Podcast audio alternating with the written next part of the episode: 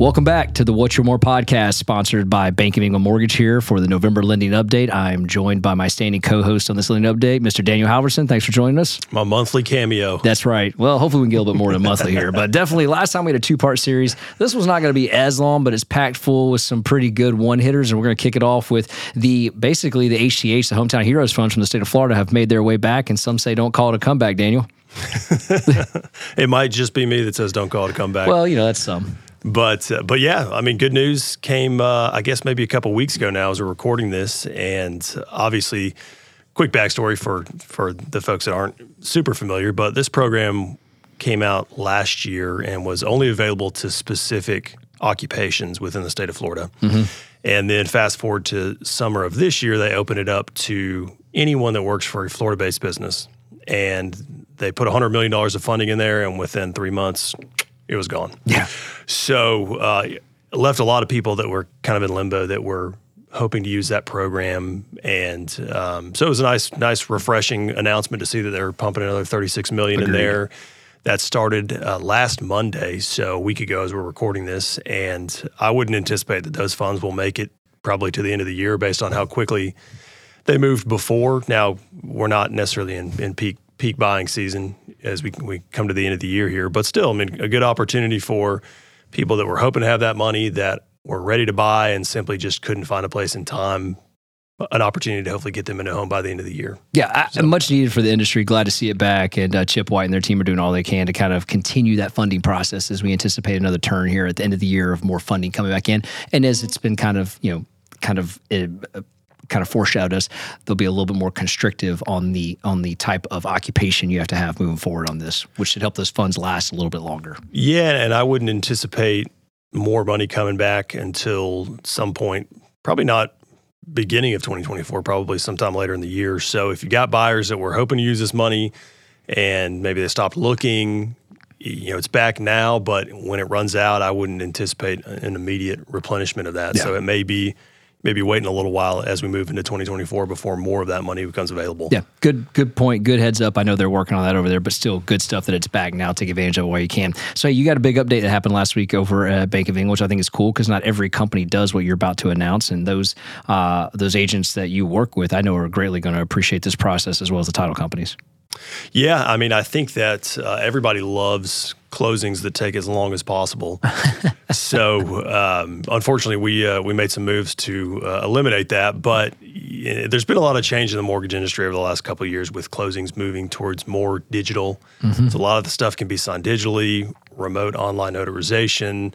Uh, there's talks of even the note and some of the documents that have to be wet signed right now eventually becoming electronic. But I say all that to say that as part of those changes, essentially, Bank of England now, a client shows up at the closing table, they can sign most of their documents before they even get there, and then sign a handful of documents. There's no, uh, there's nothing the title company has to provide us um, prior to releasing the funds at closing. So yeah. essentially, client shows up, five minutes of signing, loan is immediately funded, and they can you know, take the keys and move on down the road. Yeah, it's almost like an automatic funding, like so. instantaneously automatic. That funding's there, everything's there. Borrower signs, keys in hands. It. How fast can you print the check? That's right. really the reality here. And the so, joke, the joke was, hey, don't show up five minutes late to closing, or you might miss the whole thing. That's so, right, exactly. Uh, so, so, so, if you're arriving fashionably late to closings, you know, you might might not get your photo to put on the internet. So. well, I mean, the reason this is a big deal, you're you're a buyer, you're anxious, you're ready to get your keys, you're ready to go move in. You're a seller, you're ready to sell your home. You know, and ultimately, the agents are ready to see everyone happy and make that transaction complete, finalized.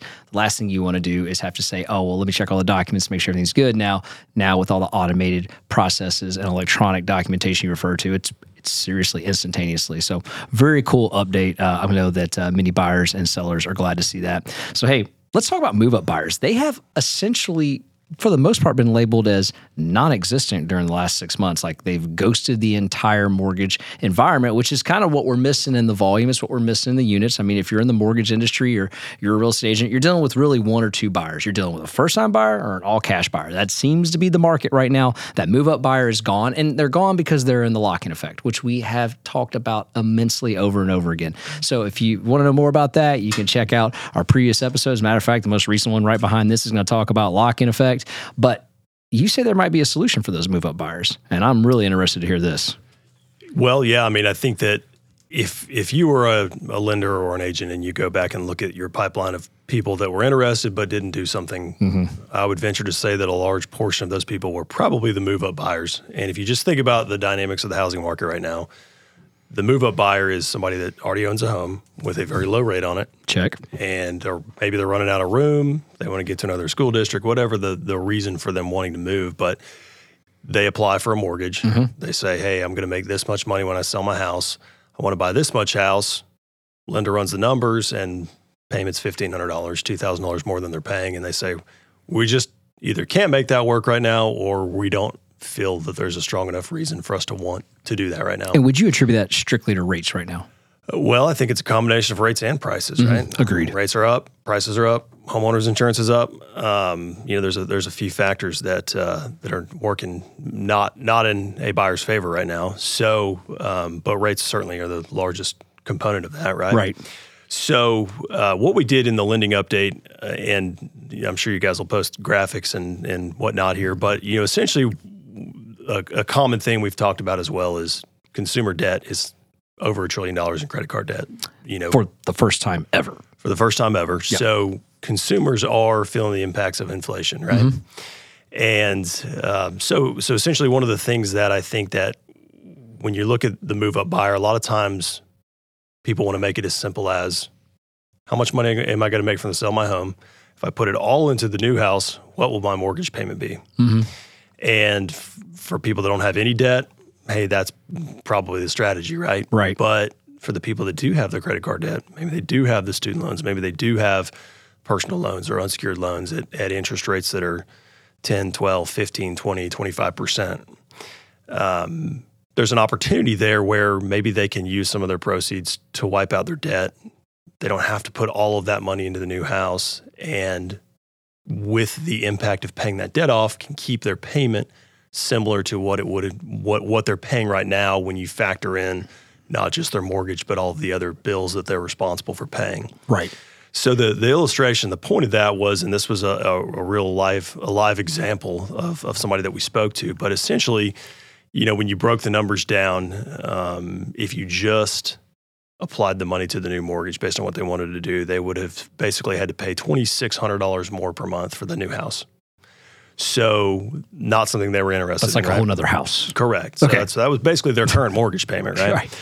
So, but, when, but then we looked at, okay, well, you got about $100,000 in debt, which is not super uncommon, right? And that's with a, especially with a car loan. You I was going to say, fifty thousand dollar car loans and I think the average car payment's over a thousand dollars. Yes, again um, for the um, first time in history. correct. So, so what we did essentially is said, okay, let's wipe out all the debt.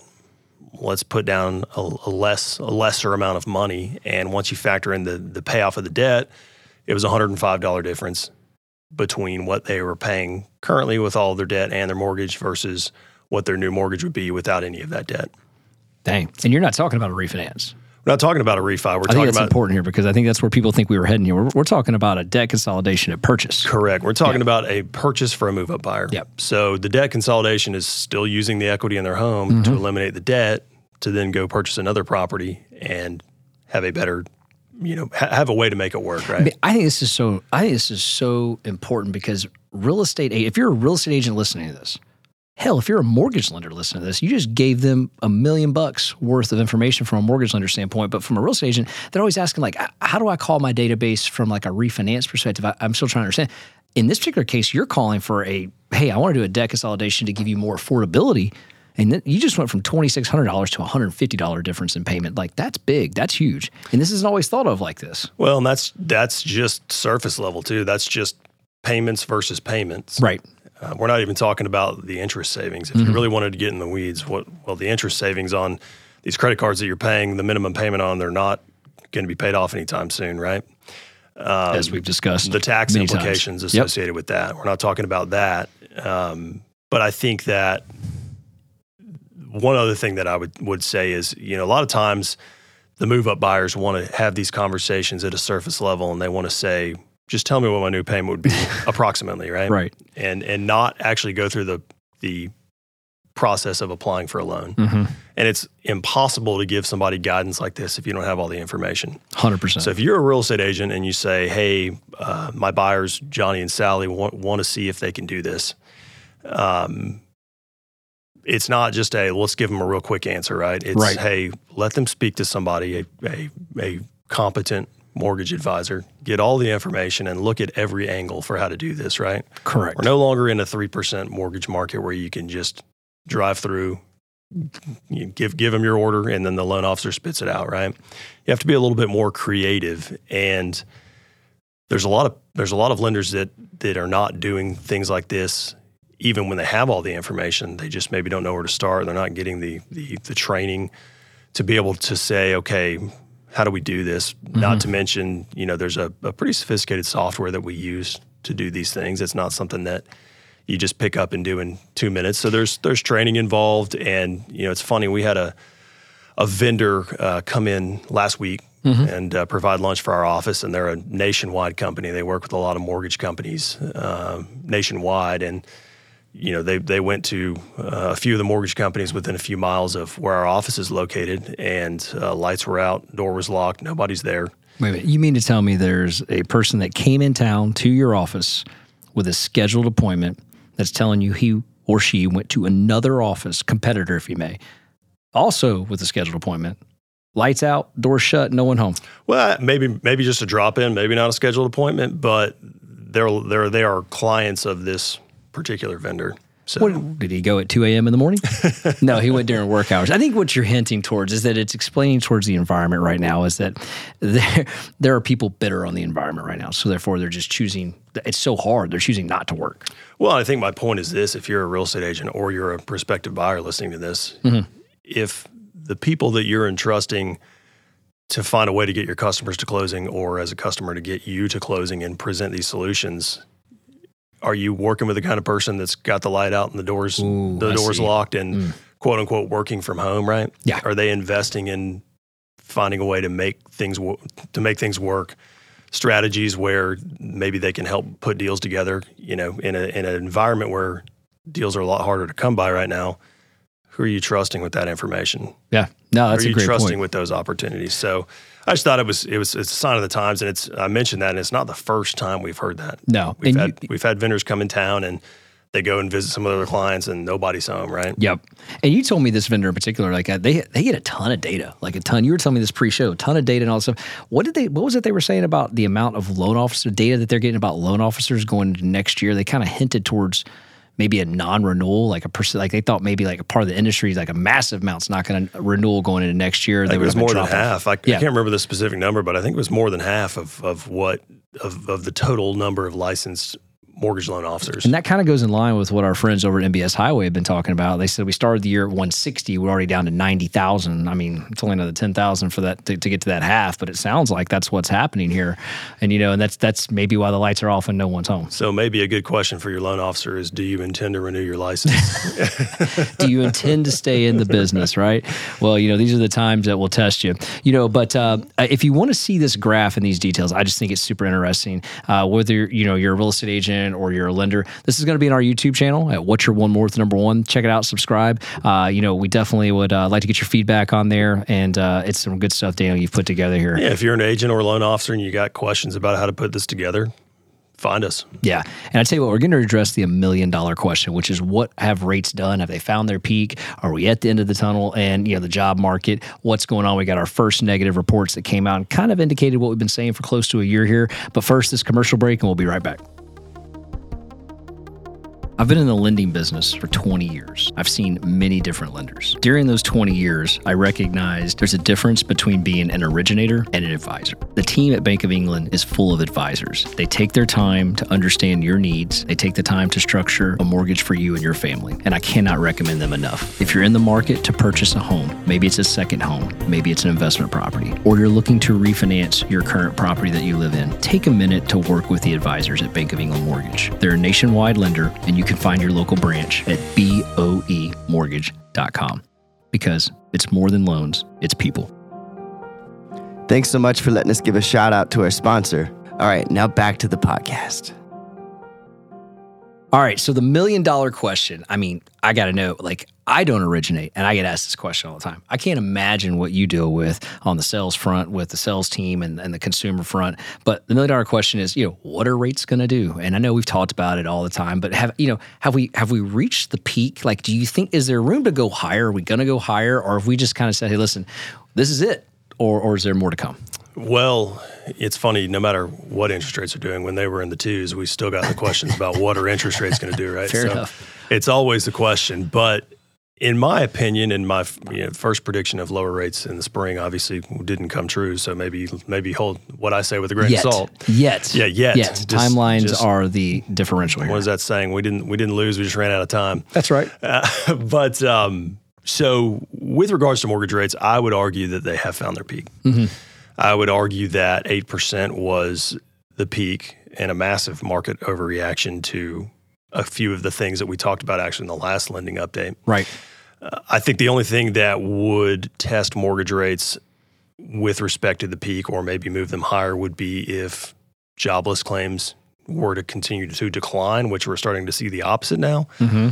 But if they were to continue to, to decline or somehow significantly stronger jobs numbers surfaced, uh, which I don't think that the backdrop of where we're headed and all of the data that we have, I don't think that you could expect that to happen. Right.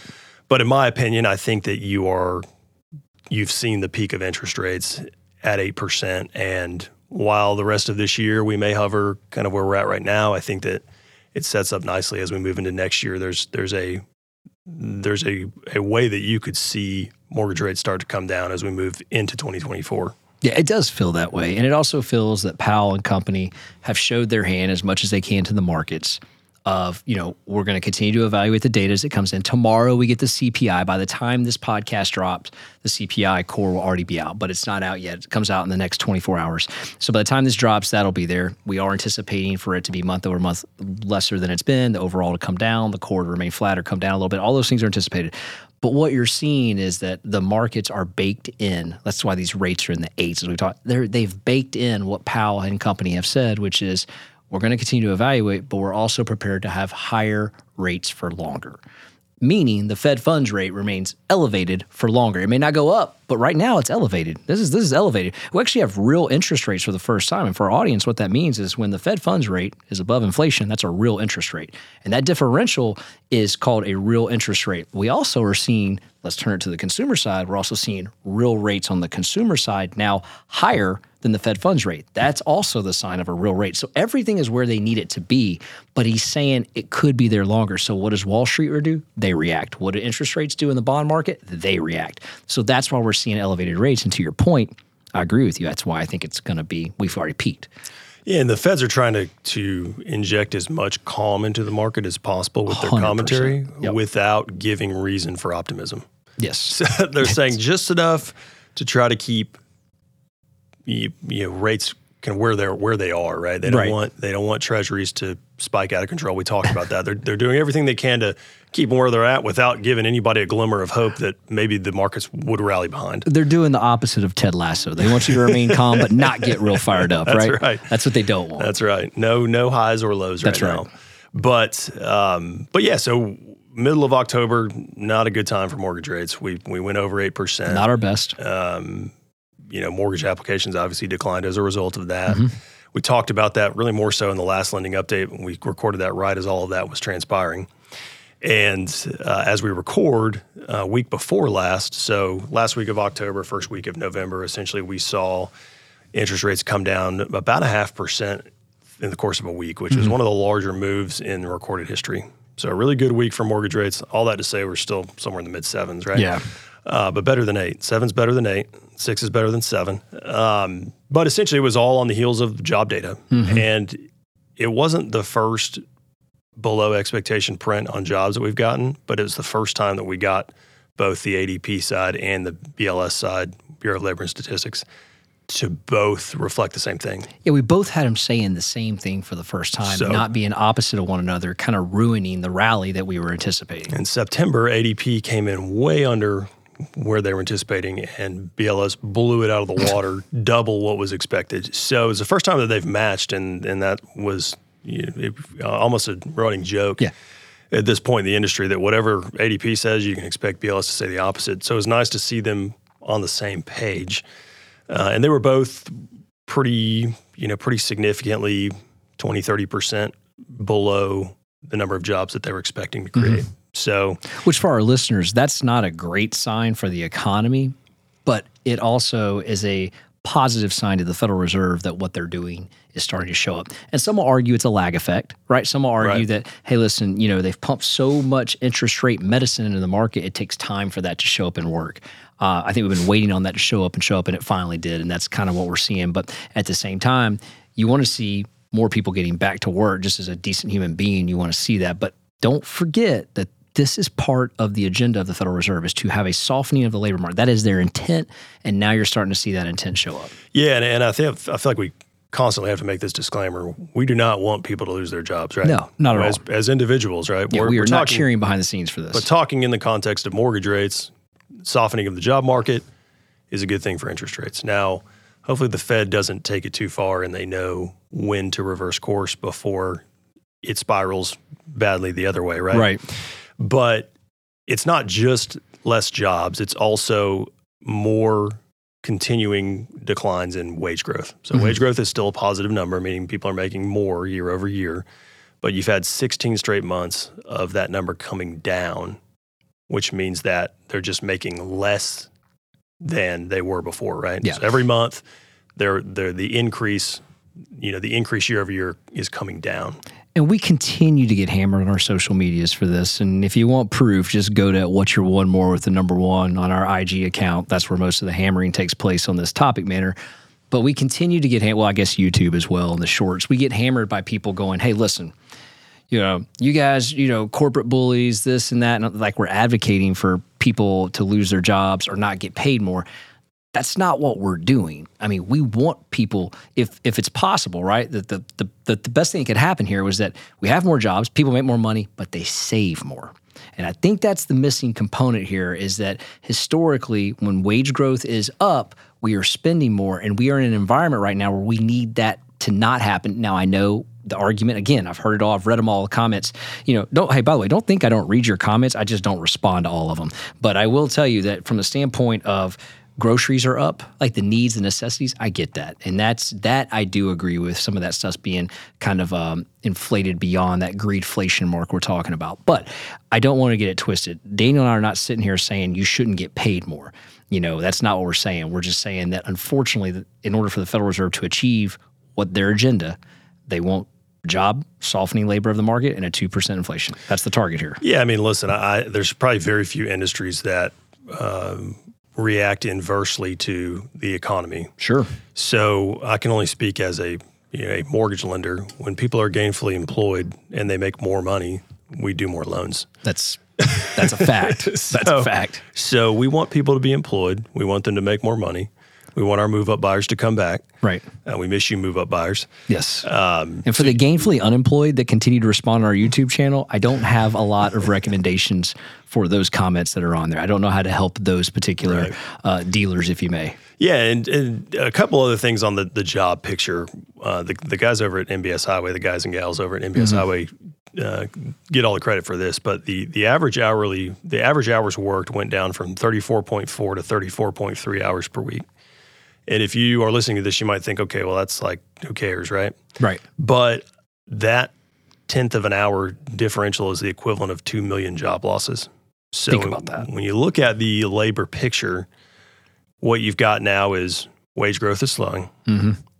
Um, people are quitting their jobs less, which people only really quit their jobs generally for a better, higher paying job.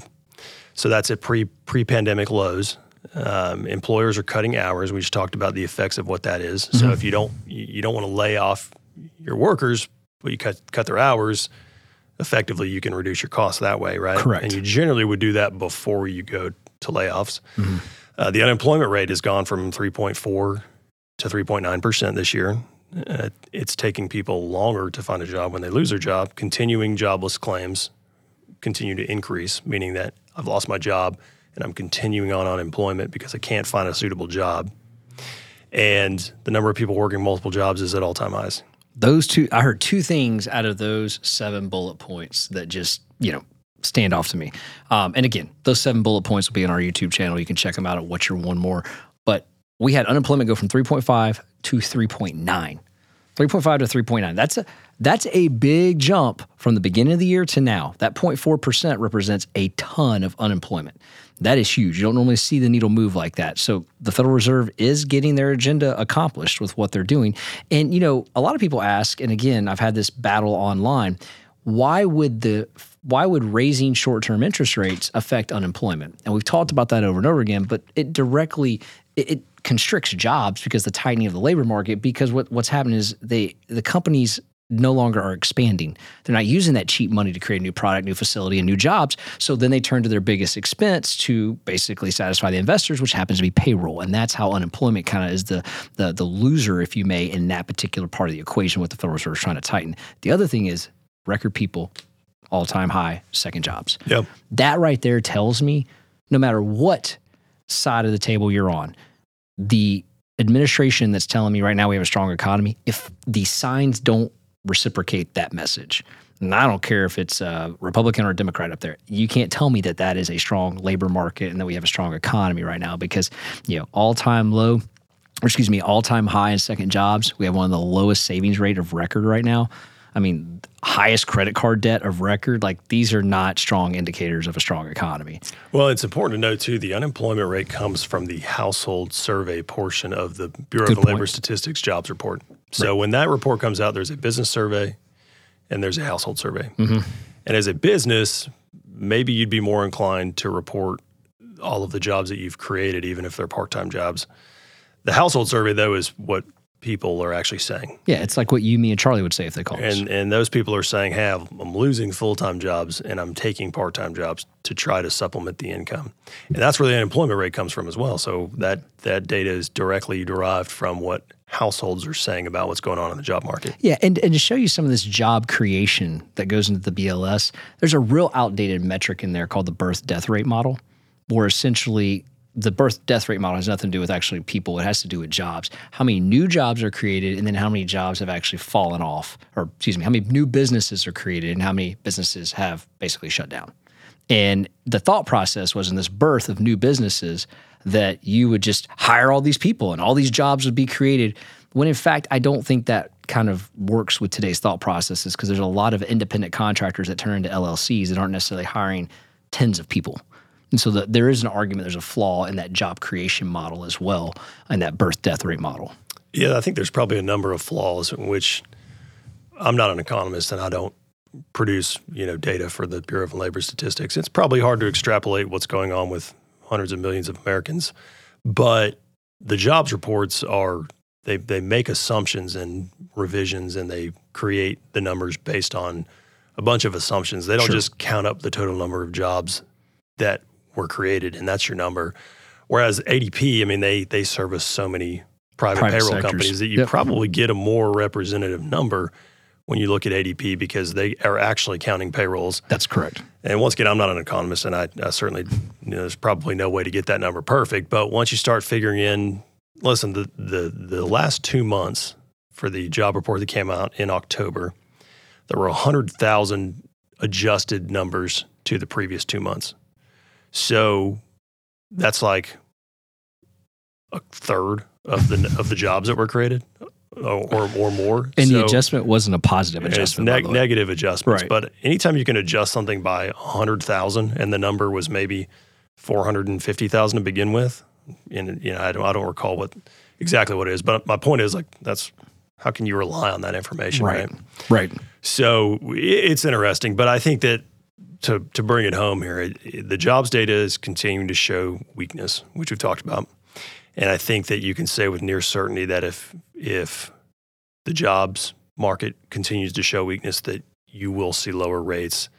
The Federal Reserve will probably be less inclined to, to hike rates and more inclined to consider, okay, at what point do we cut rates? hmm I'm not saying that's coming tomorrow, but you get two or three or four more prints with jobs data showing a, a weakening job market, and I think that you Yeah. probably that's why I say the the backdrop, the landscape of lower interest rates next year starts to become a lot.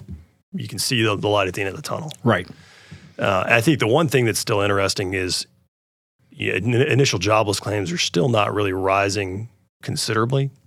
Actually, they were in the mid 200,000s, so that's how many people per week are losing their jobs. Came all the way down uh, probably a month ago, it came in under 200,000. So there's kind of this strange reversal where there were a lot less jobless claims. It started to tick up again, but I think that's really the, the last piece, in my opinion, of when you'll really start to see lower interest rates is as you see the jobless claim data continue to tick up. I think that's kind of the missing piece of where the feds will say, okay, we can see the writing on the wall a little bit here. Well, and to your point, for those that aren't aware, every Thursday we get a jobless claims report. That is the only real time really metric we get on jobs and job losses. And that's people that are going to the unemployment line and claiming unemployment. And there's a secondary factor or index that comes out or data set is the continuing claims. And that's people that continue to file for unemployment, right? And that's up too. So you're seeing you're seeing those numbers and to your point, if those start to come in higher than expectations, and the claim, continued claims continue to rise, um, that's when you think that you might see some sort of pivot. You might see some sort of change in policy of the rates, whether remain the same or raising. You might start seeing some lowering of those those and, Fed funds rates. And we've said it a few times. You know, these things happen slowly and then all at once. Hmm. So if the jobless claims break above, you know, mid two hundred thousands and and continue to climb, that's kind of something where you could maybe see a little bit quicker action in terms of maybe we need to start cutting rates. Right. And we didn't really talk much about inflation in this update here because, quite frankly, I don't think it matters anymore. Well, because tomorrow it's, the index, we start seeing two indexes come out over the next two days. But it's all jobs at this point. Yeah. But basically, we usually go a lot deeper into inflation. The, the long story short is PCE, which is personal consumption expenditures, is what the feds have turned their attention to for how they want to gauge 2% inflation. And that number came down again, although it came down from 3, 3.5 to 3.4. The core rate without food and energy came down from 3.9 to 3.7. So still baby steps lower, not as quickly as the feds would like. And obviously we're nowhere close to 2% on that. Um, but it still continues to come down. We weren't we weren't at nine percent long ago. I mean, we've made significant strides here. Right. So I think that needs to be kind of you know I, I beat the heck out of Jerome Powell. I still think he's not he's going to go down as one of the worst chairmen, but hats off. They are getting the inflation down. At what cost, though? There comes the question. Right, At right. what cost to the economy is this going to happen? I think that's the question. But uh, to your point, we are seeing some decline in those numbers, getting closer to that 2% target rate. So we'll get more inflation data tomorrow. Hopefully that will continue, you know, and, and even if it's small steps down, it's it's progress in the right direction and it's one more variable that hopefully we don't have to worry about leading to more rate hikes so yeah. they can keep their attention on them, what's going on with the job market. Absolutely. Good stuff on here today. Appreciate you coming on the show, sharing this. Uh, man, I love that move up buyer situation. I really hope our audience honed in on that and sees that, whether you're a lender or whether you're a real estate agent. I mean, what a great tool to take to that move up buyer and share with them. So thanks for bringing that as well as the other great things you did on the lending update here today, Dan. Absolutely. All right, guys, if you want to find out more information, check us out on Apple, Spotify, Google. We'd love to get a five star review from you. Heck, we'd love to get a four star review. Definitely not three or below, but four or five be great. Leave some comments for us. We'd love to have that. Check us out on our socials at What's Your One More. Till the next time, till Dan's back to the next lending update, we will see you guys at What's Your One More. I got one more shot, I'm gonna make it. One more chance, I'm gonna take it. Meant when I said it, now it's time for me to do it. I got one life to live, so I put all into it, yeah.